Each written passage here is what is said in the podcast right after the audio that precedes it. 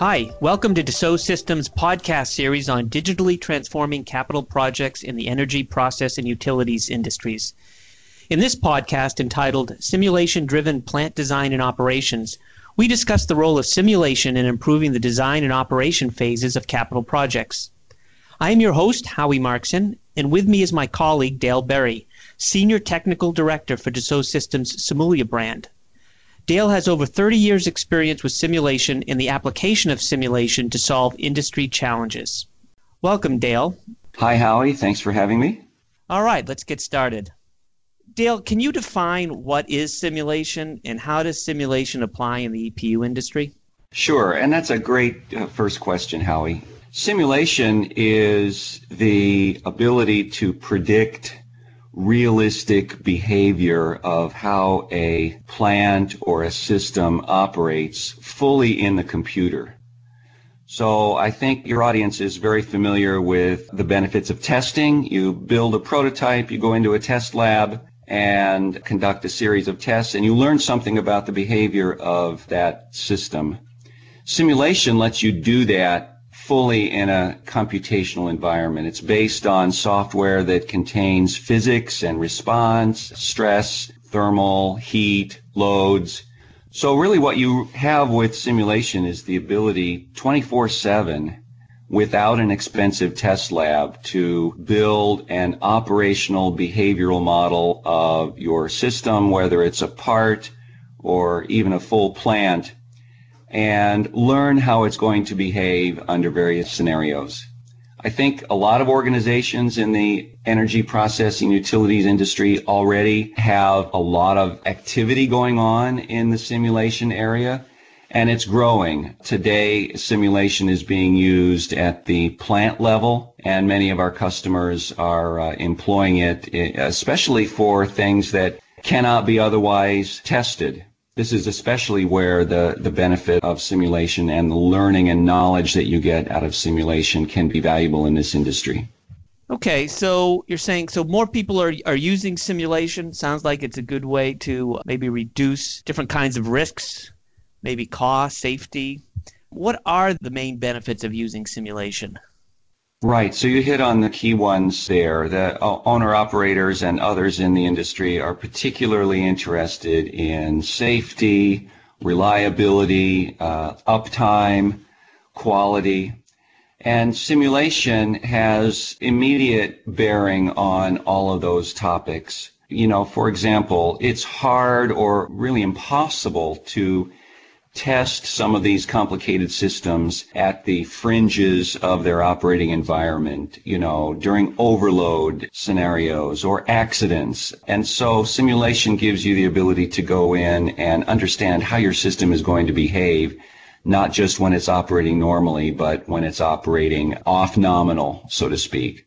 The other thing that, that is important is from a reliability perspective, it's important for these complicated and expensive plants to be up, uh, operating as much as possible. And so simulation is very important and is used heavily to try to help keep the plants going, try to help understand when accidents might occur, you know, little things that occur in the course of ordinary business and so those topics are really the economic drivers compared with the expense of testing simulation is a much more viable and, and less expensive alternative.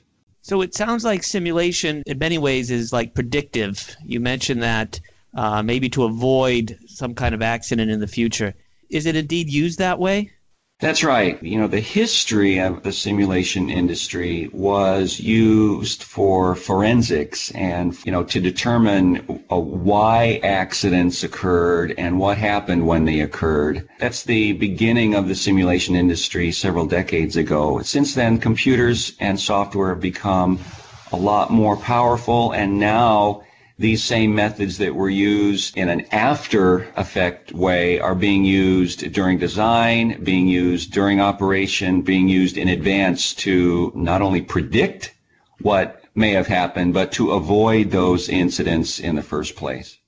So, where is simulation typically used by owner operators? Simulation can really be used throughout the entire plant life cycle, from design all the way through the life cycle of the plant to decommissioning. I think the main application and benefits is in the design and operation stage. So, for example, simulation can be used to design a part of the entire system or a subsystem.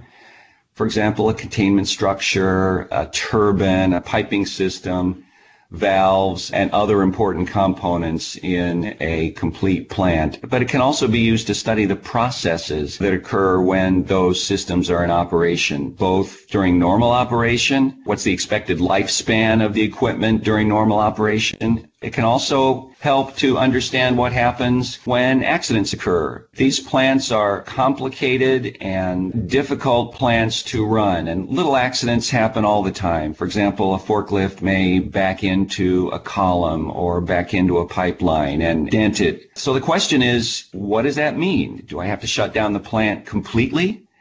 and replace that piece of the dented pipeline, or can I go to the next maintenance cycle?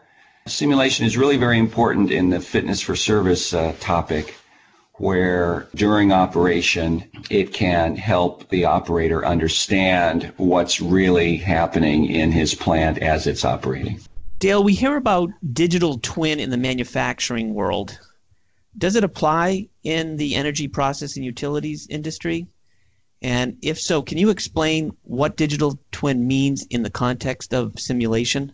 Sure. So the digital twin, or, or really what you might call the virtual plant, is a replica, a virtual replica of all the physical assets as well as their processes. So what that means is we build a system model of the entire plant on the computer, and we use that model to understand, to monitor, to help make decisions on the spot of how to operate the plant more effectively, how to make changes, how to go from one state to another. The concept of digital twin in, includes uh, both the predictive capability of the simulation, but it also includes the idea of using real-time data coming from the plant itself as input to the virtual model so that the operator can really see exactly what's going on. When, when you have a computer model, you have the ability to understand a lot more of the data, a lot more of the process than you do just, just from the physical measurements.